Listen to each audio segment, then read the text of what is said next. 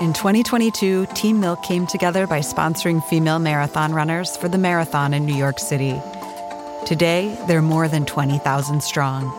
In 2024, Team Milk is making an even bigger commitment to female runners and launching the only women's marathon in the U.S. designed for and by women. The inaugural Every Woman's Marathon will take place in Savannah, Georgia on November 16, 2024. You can learn more and register for the marathon at everywomansmarathon.com.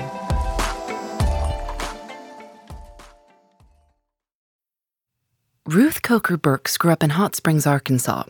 When she was a little girl, she remembers her mother, her grandmother, and her uncle Fred all getting into a gigantic argument one day, something having to do with money or property. And then her grandmother died unexpectedly in a car accident. And uh, at the serve at the visitation, my uncle was at the casket and he was like, "Oh, Mama, I'm so sorry. Forgive me, Mama," and all of that. My mother went running down the aisle, jumped on his back, and they went tumbling down the aisle. And she just kept saying, You blank, you blank. Ruth's grandmother was buried in the Files Cemetery in Hot Springs. And then her mother bought every single available cemetery plot so that there was no way Fred could be buried anywhere near the rest of the family. She bought 262 burial plots. Ruth says her mother told her, Someday it will all be yours. At 10 years old, did you were you aware that this action that your mother had taken was a little wild? Well, yeah, I told her. I, I, I remember when I was little, I'd say, Don't you have a nice watch that I can have or something? I don't need a cemetery. Ruth's mother was a nurse. She describes her as eccentric. Ruth's father had served in two wars and died at home on Thanksgiving Day when she was five. She says Hot Springs in the 1960s was a place where people had a lot of opinions. If you weren't in church on Sunday morning, I don't know what you were, but you weren't good. Ruth married young and had a daughter of her own, Allison, with whom she says she went to church every Sunday. She and her husband divorced in 1983, which Ruth says raised eyebrows. And then, when Ruth was 26, one of her best friends, Bonnie, was diagnosed with cancer and in the hospital a lot. So Ruth would go see her and keep her company. Ruth spent enough time there to get to know all the nurses. During one visit, Ruth noticed that there was a door down the hall from Bonnie's room that had a red tarp over it. On the floor beside the door were trays full of food, just sitting there. And, you know, there'd be breakfast, lunch, and dinner, and no one was picking them up. And it didn't look like the food had been eaten. It was everything was on styrofoam. And I thought, boy, there is something wrong here. Ruth also noticed that no one ever went in the room, and no one ever came out. The nurses seemed to be ignoring it. And I mean, this wasn't like those nurses. They were kind and loving to Bonnie and just wonderful. But boy, I'm telling you, they were drawing straws. And so, you know, whoever draw, drew the shortest straw just went about, you know, can we draw the next two out of three or whatever? And then they would just completely ignore the draw and go about their business and never go in that room. So, what did you do? Well, I snuck in. I waited for, I just couldn't imagine anything that horrible. I couldn't. And so I just snuck in. I couldn't stand it any longer. There was this young man. I, I really couldn't tell. I was, you know, the the bed, he was so thin and frail and pale that he blended in with the bed sheets. So I really couldn't tell what was going on until I got up to his bed. And I reached down and I took his hand and, you know, asked, you know, what could I do to help him? And he said that he wanted his mama. And I thought, well, yay, now I can do that. So I went out and I didn't plan on going back in the room. I just, you know, thought, hey, we can call, they can call his mother and this will be solved and I can go back to sitting in there with Bonnie. So I went up to the desk and proudly announced that he needed his mother and they backed up and they said, You didn't go in that room, did you? And I go, Well, yeah, I did. And, you know, he just wants his mother. And they said, Honey, his mother's not coming. He's been here six weeks. Nobody's coming. And don't you go back in that room. And uh, they weren't going to call. And I said, Well, could I have his mother's phone number and let me try? They just stood and looked at me. And some one of them slid his number across the desk at me and uh, walked away. The man's name was Jimmy. Ruth Coker Burks took it upon herself to call Jimmy's mother. And when the woman answered, she said, I don't have a son. My son's been dead for years. And then she hung up. So I called her back and told her, and I didn't know what was wrong with him.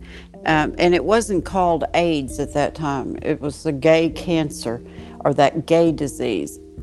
Anyway, I called her back, and she said that, you know, her son was a sinner and caused so much angst and pain that she didn't want anything to do with him. And even when he died, she didn't even want to know it. And that was it that was the conversation. And she hung up. And I thought, oh man, what am I going to do now? And those nurses were standing there just staring me down because they wanted to know, you know, what was going to happen. And I went back. I went in his room and he looked up at me and he said, Oh, Mama, I knew you'd come. I said, I'm here, honey. I'm here. I'm not going to leave you. Ruth sat with Jimmy for the next 13 hours. He died just before midnight. She remembers the nurses asking her, What are you going to do with him now? And I go, Me? Why me? And it was kind of like, what, you know, why not me? So I uh, called the funeral homes in Little Rock, thinking nothing of it. I called, you know, the most popular one, and they everybody told me no. None of them would take Jimmy. They wouldn't take anyone who died of AIDS. So Ruth called a funeral home a little further out of town. And they said they would come and get him, but they would have to, you know, have a protective equipment on, and they wouldn't touch the body, and they there was no service, just cremation, direct cremation. And I said, well, that's that's exactly what I'm looking for. So they came and took him, and I uh, stayed with him. You know, a lot of the time. I don't. I just couldn't leave him, and they finally, you know, made it up there, and. I was sitting home one Saturday and the mail arrived and there was a cardboard box from the post office. I thought that was kind of strange. I didn't order anything. And I opened it and there were his ashes. What did you decide to do? Well, I didn't know what to do. And the city cemeteries, you know, they wouldn't take him. But I had been telling him while he was dying about my cemetery. The 200 something plots Ruth's mother had bought at Files Cemetery. It's on a little hill and uh, it has beautiful, it's about an acre maybe, and it has beautiful old pine trees in it. And there's one magnolia tree that takes up about the bottom half of the cemetery. And it has a lot of old oak trees, and everybody wants to be buried under a tree. And I told him, I said, you know, my daddy's buried there, and I can put you there, and it's close to the road, so you can watch everybody, you know, come and go and know what's going on. And my grandmother's there, and these people will love you and take care of you. I'm Phoebe Judge, and this is Love.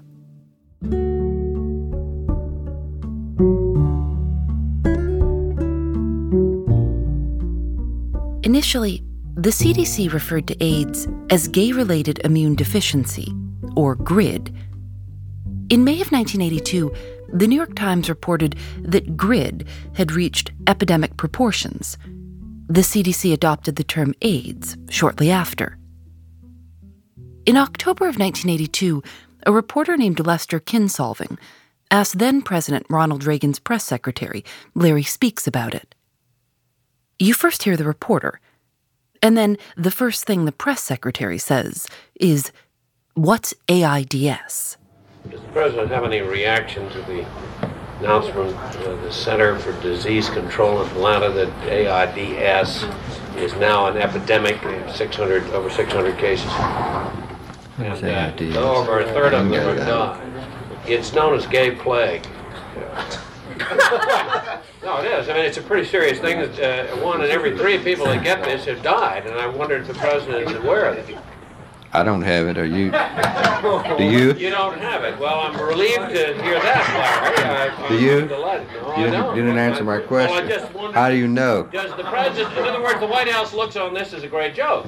No, I don't know anything about it, Lester. You, you, what, does the president, does anybody in the White House know about this epidemic, Larry? I don't think so. I don't think there's been Nobody any. Knows. There's been no personal experience here, Lester. And then, two years later, almost the exact same exchange took place. Is the president concerned about this subject, Larry? That I haven't seems heard him to have express evoked so much concern. Reaction here. I, you know. I haven't heard It him isn't only the jocks, Lester. Has he sworn off water But- faucets No, but I mean, is he going to do anything, Larry? If- Lester, I have not heard him express anything. You I'm mean sorry. he has no, uh, no, expressed no opinion about this epidemic? No, but I must confess I haven't asked him about it. Would you ask him, Larry? Go back into this problem. Have you been checked? President going to What? ban I beg mouth pardon? I didn't kissing? hear the answer. Uh, oh, it's hard work. I don't get paid enough. Um, is there anything else we need to do here?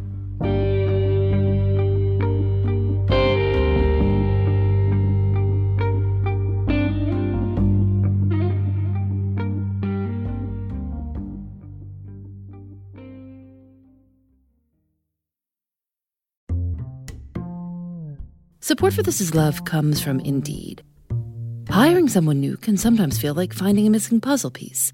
The right person can complete a team, but the search can take a long time. And sometimes it feels entirely up to chance. Indeed is designed to help you find that perfect match much easier and much faster. Indeed's matching engine learns from your preferences for job candidates and becomes more accurate over time. That means the more you use it, the better it gets. You also need to worry about the busy work of hiring. Indeed will help you with scheduling, screening, and messaging candidates. Join the more than 3.5 million businesses worldwide that use Indeed to hire great talent fast. Listeners to this show will get a $75 sponsored job credit to get your jobs more visibility at Indeed.com slash This Is Love. Just go to Indeed.com slash This Is Love right now and support our show by saying you heard about Indeed on this podcast. Indeed.com slash This Is Love. Terms and conditions apply. Need to hire? You need Indeed. Calling all female runners, it's time to lace up and join Team Milk. Since the 2022 New York City Marathon, Team Milk has sponsored female marathon runners nationwide, providing support and shining a spotlight on their unique stories, perseverance, and drive to go the distance. Why milk? Dairy milk is an excellent nutritional ad for both marathon training and recovery. Milk contains 13 essential nutrients, including high quality protein, making it a crucial component of a training diet. Plus, it's one of the best beverages for hydration, even better than water. The same electrolytes that are added to many of your favorite sports drinks are found naturally in milk. And in 2024, Team Milk is taking the next step to empower female runners by launching the only women's marathon in the US designed for and by women. Built to be accessible, empowering, and community building, the inaugural Every Woman's Marathon will take place in Savannah, Georgia on November 16, 2024. You can learn more and register for the marathon at everywomansmarathon.com.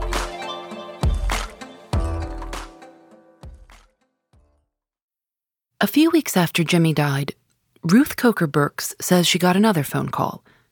It was from a different hospital. They'd heard how she had sat with Jimmy. They called and they said that they had somebody up there that they thought was mine. And I'm like, uh, well, I don't have anybody in the hospital. Well, we think he's one of yours. So would you come up here and he needs to get out of here? So Ruth went to the hospital, St. Joe's. A nun took her to see a man who, like Jimmy, seemed very close to death.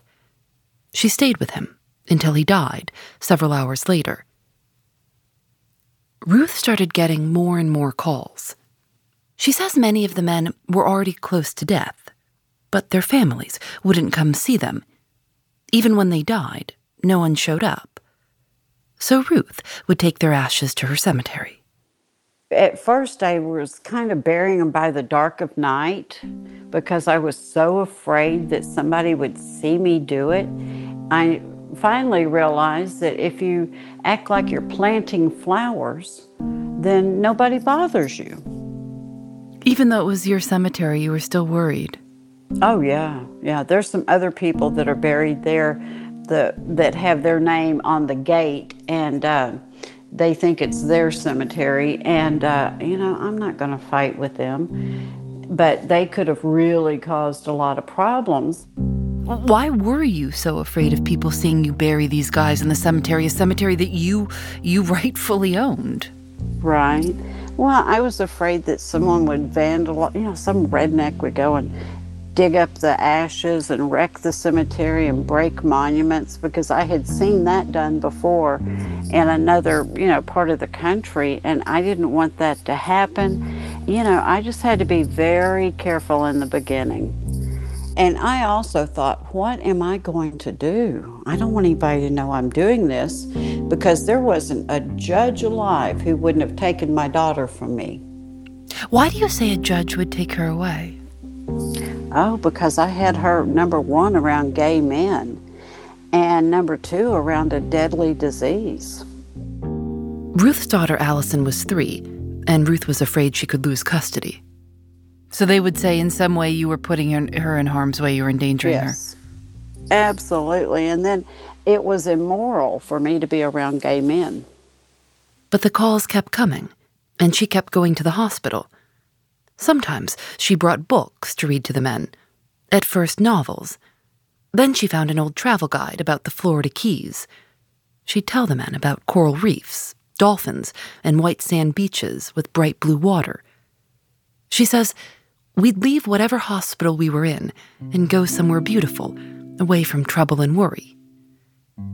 By the end of summer 1986, Ruth says she'd buried eight men. She says the hospitals started giving out her phone number. The hospitals just said, Here is this crazy woman in Hot Springs who's not afraid of you. Go see if she can do anything with you, but don't come back here. I started getting these phone calls from people and sometimes they'd be at five o'clock in the morning because they had waited all night to call me and couldn't uh, wait until, you know, morning time. They were just so anxious. And people just started calling and calling, and they just kept coming and coming. And I didn't know what to do. I'm not a nurse. My mother was, but I'm not. Still, Ruth found as many ways as she could to take care of the men who called her. She would cook huge meals and drive around hot springs delivering food. She didn't have a lot of extra money to spend, but she got creative. If she saw a peach tree on the side of the road, she'd pull over and pick enough peaches to make a cobbler. Ruth's cousin raised cattle and would give her leftover cuts of meat. And her neighbor had a large garden and often gave Ruth extra vegetables she started visiting men at their homes. Around Christmas time, she put a tree and decorations into a pickup truck and drove to Little Rock, to a house of some friends living together. She says, I wanted them to have something for their last Christmas. What would they say to you about their about their families? Well, they would, you know, say what happened is they would move off to the coast like San Francisco or New York or Little Rock just to get out of the little country towns and, you know, any place to get out of their hometowns because their families didn't want them there just because they were gay. And when they came down with AIDS, they really didn't want them. A lot of the men returned to the area anyway hoping their families would reconsider. And when that didn't work out, Ruth tried to be as helpful as she could. She'd help them find places to stay, drive them to doctor's appointments, pick up prescriptions. Did people in your church community ever say to you, I mean, did anyone ever kind of quietly whisper to you, don't tell anyone, but I support what you're doing and I'd like to quietly help in some way? Yes, oh, absolutely. And I knew who in town to go to for help. And I tried to never wear anyone else out by going to them more than once, you know, every now and then. But yeah, oh yeah, I had a lot of people that did that. And, uh, you know, everything I did was don't tell, don't tell anybody. Okay, I won't. just just hand over the help. I won't tell right, anyone. Just exactly. Open your Fork checkbook. it over. Yeah. That's it. Fork it over. A lot of men told Ruth that they'd been afraid to be seen getting tested for AIDS, and they didn't know they were sick until the illness progressed. So Ruth learned how to draw blood. She began to offer to collect blood discreetly in the privacy of someone's home and drive it to a lab herself so people who wanted to be anonymous could be. Often, Ruth says, they became good friends. There was Chip, who came back to Hot Springs from Washington, D.C., where he'd worked for the Democratic Party. Ruth remembers that Chip said he didn't love kids, but he got along well with Allison, who was in elementary school. They watched television together, taking turns holding Ruth's cat. A man named Angel asked if he could choose where in her cemetery he would be buried. She said, You go out, and wherever it feels right, that's where you'll be. In the summer of 1989, Ruth met a bartender named Paul. Paul invited Ruth to a drag show at his bar that upcoming Saturday night. I had never seen a drag queen before. And so that's how I met Billy. He was Paul's love of his life. And Billy was just magical. He was the most beautiful man and the most beautiful woman I had ever seen in one person. And I knew I was where I needed to be.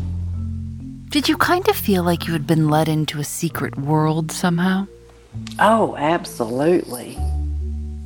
Billy was from a small Arkansas town about 50 miles from Hot Springs. He was 21 years old and the lead performer at the drag show that night. Ruth says the whole crowd, at least a hundred people packed in the bar, leaned forward when Billy came out. Paul and Billy took Ruth to Little Rock, to a gay bar called Discovery.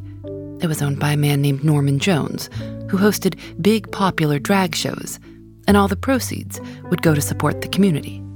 If somebody needed rent or they needed, you know, anything, their utilities paid or their medication paid for, and we would get that taken care of. 100% of the money that came in went back out to direct services. Ruth was moved by how much these men showed up for each other. In a part of the country where she says gay men couldn't even get someone to come over to repair their air conditioning. She and Paul and Billy became close friends, especially Ruth and Billy. You know, I remember our picnics out at the lake that we'd go and sit out there and, you know, watch the boats pass and talk about where they're going and what they're doing. And, you know, we would talk about something he had just ordered for drag, and he would, you know, tell me all about that. And we would gossip about what was going on with who and who said this and who did that. And, you know, it was just those fun times. We'd talk about, you know, his life and what he was doing and you know, it was just great times with him. And then, Billy tested positive for AIDS. Ruth remembers taking Billy to the doctor shortly after his diagnosis. They were both in shock. Then they drove past a tourist place where you could ride an elephant. Billy said he'd always wanted to do that. Ruth immediately turned the car around. Whatever you want to do from here on out, she said. Around this time, Allison's fifth grade teacher invited Billy to come and speak to her class about AIDS. Ruth remembers he told the class, No matter how lonely you feel, there's always someone who wants to help. Sometimes it's a stranger. At Billy's final drag show, the audience was on their feet clapping the moment he walked out. The music hadn't even started. And he could still hold an audience, and he there would be two lines of people up at all through that bar just to hand him money on that last show. And he could still work a room, I'm telling you. But people came to Paul and they go, Why do you get, let him get up there? He's so skinny. Why do you let him do that? And Paul said, Because he wants to. And it keeps him it keeps him living. So what difference does it make? Near the end, when Billy wasn't really talking anymore, she and Paul sat with him. She remembers the last time she saw him. And I just told him how much I loved him and what a magnificent human being he was, and how much everybody loved him, and we were going to miss him. But I would never forget him, and I would never let the world forget him. When Billy died, he left Ruth a red gown, one of his favorites. You know, why do why do you think you did this? This must have been such exhausting work, sad work. It's what the Bible tells you to do. It was just what you're supposed to do. It's what everybody should have been doing. You sat with people as they were dying, even people that you didn't know that well or hadn't known for that long, but there you were. What what what is that like? Well, I was very familiar with death because we kept our family members at home while they died. So I knew what death was. And then, you know, we kept daddy home until he died. And so I, I you know, I was comfortable with death. And um, I would sit in there, and, you know, many of them were past talking or anything. And I would still feel like I needed to, you know, sit there and visit with them and, you know, tell them stories about what was going on. Hearing is the last of the senses to go, they say. And I wanted them to know that there was another human being with them while they died. I just wanted them reassured, and I would tell them that I, w- I always felt like I was taking them across the river of death. I would carry them across, and I would hand them over to the people who loved them and didn't judge them. And I would hand them back over to God and to their friends that loved them. And, you know, then I would turn around and I'd be back on dry land.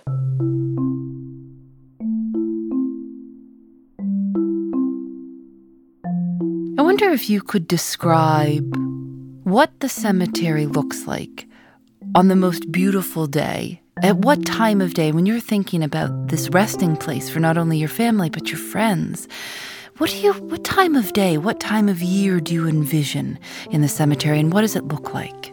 Oh, you know, I like to go in the evenings in the summer, right after a heavy rain, and um, the trees are all still, you know, wet and they'll drip on you, but it's so fresh and clean, and it's about, oh, maybe a half an acre that sits in the heavy curve of a road up on top of a little hill.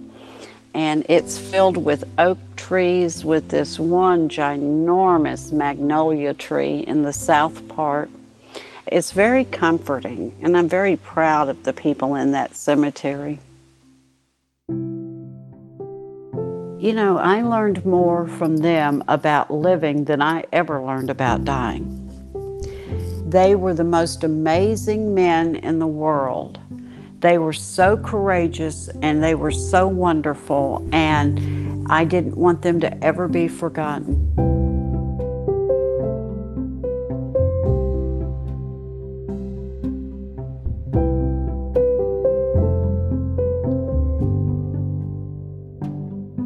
This Is Love is created by Lauren Spohr and me. Nadia Wilson is our senior producer. Susanna Robertson is our producer. Audio mix by Michael Raphael, Johnny Vince Evans, and Rob Byers of Final Final V2. This Is Love is recorded in the studios of North Carolina Public Radio, WUNC. We're a proud member of Radiotopia from PRX, a collection of the best podcasts around. We'll be back in a few weeks. I'm Phoebe Judge and this is love.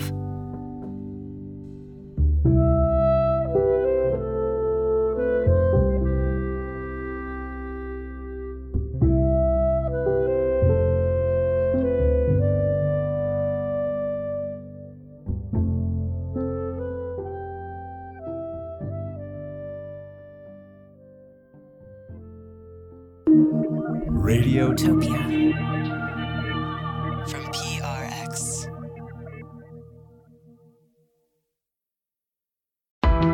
Why do you run? Why does anyone? I always thought that runners loved running, and that's not the case. Most runners hate running, but they choose to do it. In the new docu-series Running Sucks, brought to you by Team Milk, Abby Ayers learns why women runners everywhere are driven to go the distance. It really is about taking my power back and proving myself wrong. Team Milk is about fueling women's performance and helping them along their marathon journeys. You can sign up now for the inaugural Every Woman's Marathon taking place in Savannah, Georgia on November 16th, 2024. Learn more and register at everywomansmarathon.com.